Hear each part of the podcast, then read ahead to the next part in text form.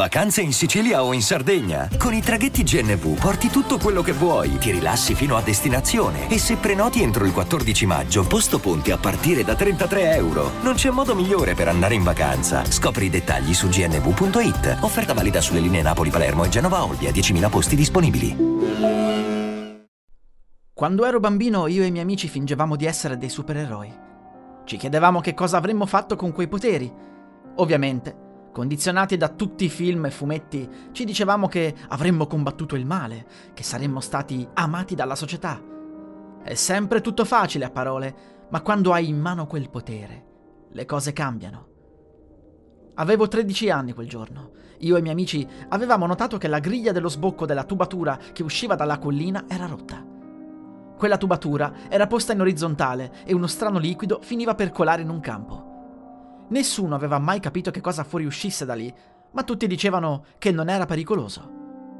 Potevamo entrare con le nostre torce ed esplorare il mondo sotterraneo. Il diametro di quel canale ci permetteva di camminare tranquillamente in piedi.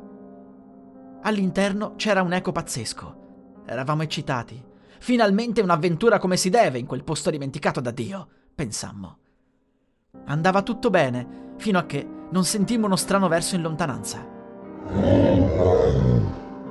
Pensammo ad uno strano animale, non sapevamo se proseguire o tornare indietro. Alla fine decidemmo di tentare la sorte. Eravamo curiosi di capire cosa fosse. Non c'erano orsi da noi. Che cosa poteva mai essere? Nulla di pericoloso. Proseguendo, vedemmo una luce gialla alla fine del tunnel. Com'era possibile? C'era qualcuno? Per terra c'era sempre più liquido e avanzando ci ritrovammo immersi fino alle ginocchia. Era sempre più profondo ma se c'era una luce in fondo, forse c'era modo di arrivare lì senza problemi. Invece, progressivamente, arrivammo ad avere quel liquido fino al petto. Dissi: Ragazzi, qui si mette male. Non possiamo andare a nuoto fin lì. Le torce si romperebbero a contatto con quell'acqua e rimarremmo al buio. Decidemmo di tornare indietro, ma proprio in quel momento sentimmo di nuovo quel verso, questa volta più vicino. Proveniva da sotto. Non facemmo in tempo ad allontanarci che quella cosa emerse. Era un mostro orribile con dei filamenti sulle braccia. Era come se ci fosse un buco là sotto, poiché emerse solo con la parte superiore, ed era enorme. Spaventati cademmo nel tentativo di fuggire più e più volte. Il mostro ci sputò addosso una strana sostanza mentre cercava di raggiungerci, ma fortunatamente era troppo grosso per muoversi agilmente. Non appena arrivammo al punto in cui il liquido per terra era poco, iniziammo a correre verso l'uscita. Uscimmo Eravamo tutti scioccati. I miei non c'erano quel giorno, per cui andammo tutti a casa mia per farci una doccia e ripulirci. Non credevamo a quello che avevamo visto. Pensammo ad un laboratorio sotterraneo segreto. Dissi: A parte quella strana creatura, non ci ha visto nessuno. Credo. Per cui direi di stare zitti. Non vorrei che ci facessero sparire. Chi lo sa, magari è roba governativa e nessuno può venirne a conoscenza. Decidemmo tutti di stare zitti, ma nei giorni seguenti ci venne la febbre.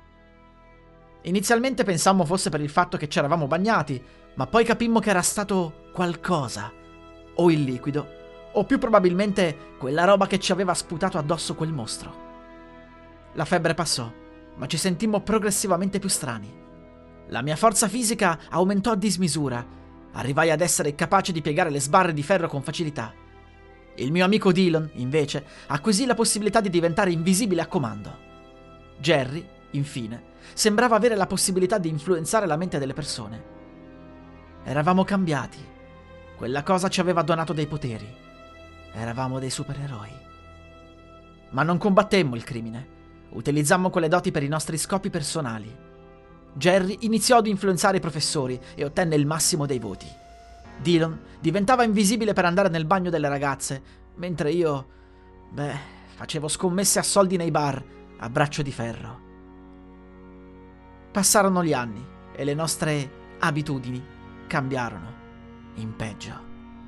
Divenni un famoso lottatore, combattevo in arene illegali contro gente di ogni tipo.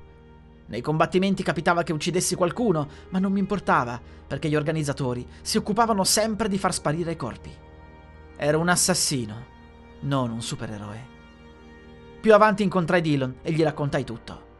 Il ragazzo non si limitava più a diventare invisibile per spiare le ragazze, ma sfruttava il potere per derubare la gente senza essere visto o raggiunto. Era diventato ricco grazie al suo potere. Jerry, invece, beh, lo vedemmo in tv poco tempo dopo. Era diventato consigliere regionale e si stava candidando per la presidenza. I suoi poteri gli permettevano di ottenere quello che voleva. Sui giornali si parlava anche di vari scandali e di ragazze che si sarebbero concesse a lui per poi pentirsi. Lui le aveva filmate per non farsi incriminare, ma erano in molti a pensare che lui le avesse minacciate. La verità era diversa, tuttavia.